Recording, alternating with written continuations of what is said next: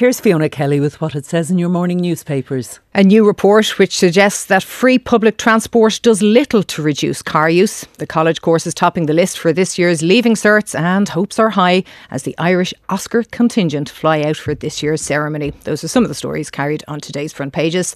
That Ernst & Young report, commissioned by the National Transport Authority, generates the lead story in today's Irish Times. Based on a study of countries where free transport has been introduced, the surprising finding was that while there was a 22% increase in the use of public transport, that increase was driven by a reduction in walking by 7% and in cycling by 13%, but that there was only a 1% reduction in car usage. Olivia Kelly also reports that availability and reliability were more of a factor than price, and free transport was also found to incentivise excessive travel and to increase the risk of the system being overcrowded and poorly managed. Higher rates of antisocial behaviour were also found to, to deter car owners from using the service. Under the headline Big Cooling in the Points Race for Medicine courses, the Irish Independent leads with the latest CAO data, which shows a reversal of the trend in recent years, with demand for medicine down by 11%. Demand for nursing has also dropped by 10%, while veterinary is down by 20%. Amongst the range of courses in greater demand this year is post primary teaching, which is up by 11%.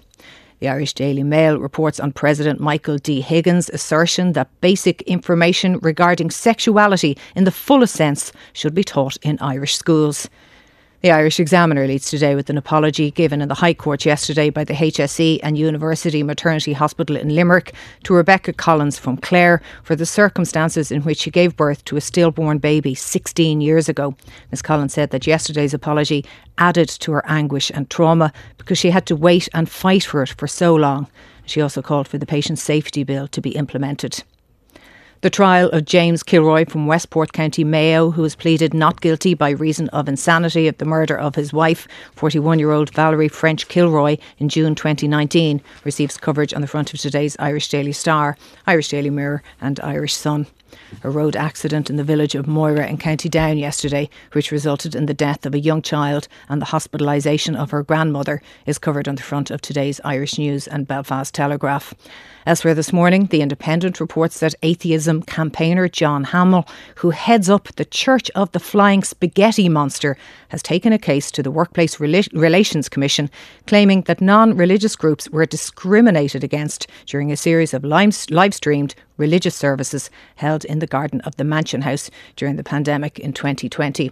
There are lots of pictures of the Irish Oscar nominees as they set off on flights out of Dublin Airport yesterday. Team Mescal, Paul's parents, Dervla and Paul Sr., and his sister Nell are pictured on the front of the Sun, flanked by Aer Lingus cabin crew on board their flight shortly before takeoff.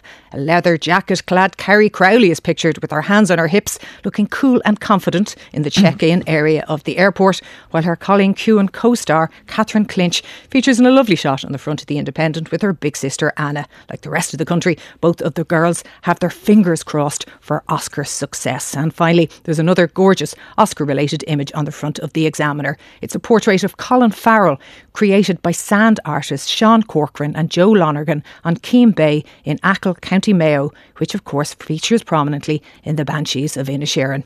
Banshee Bay is the caption there.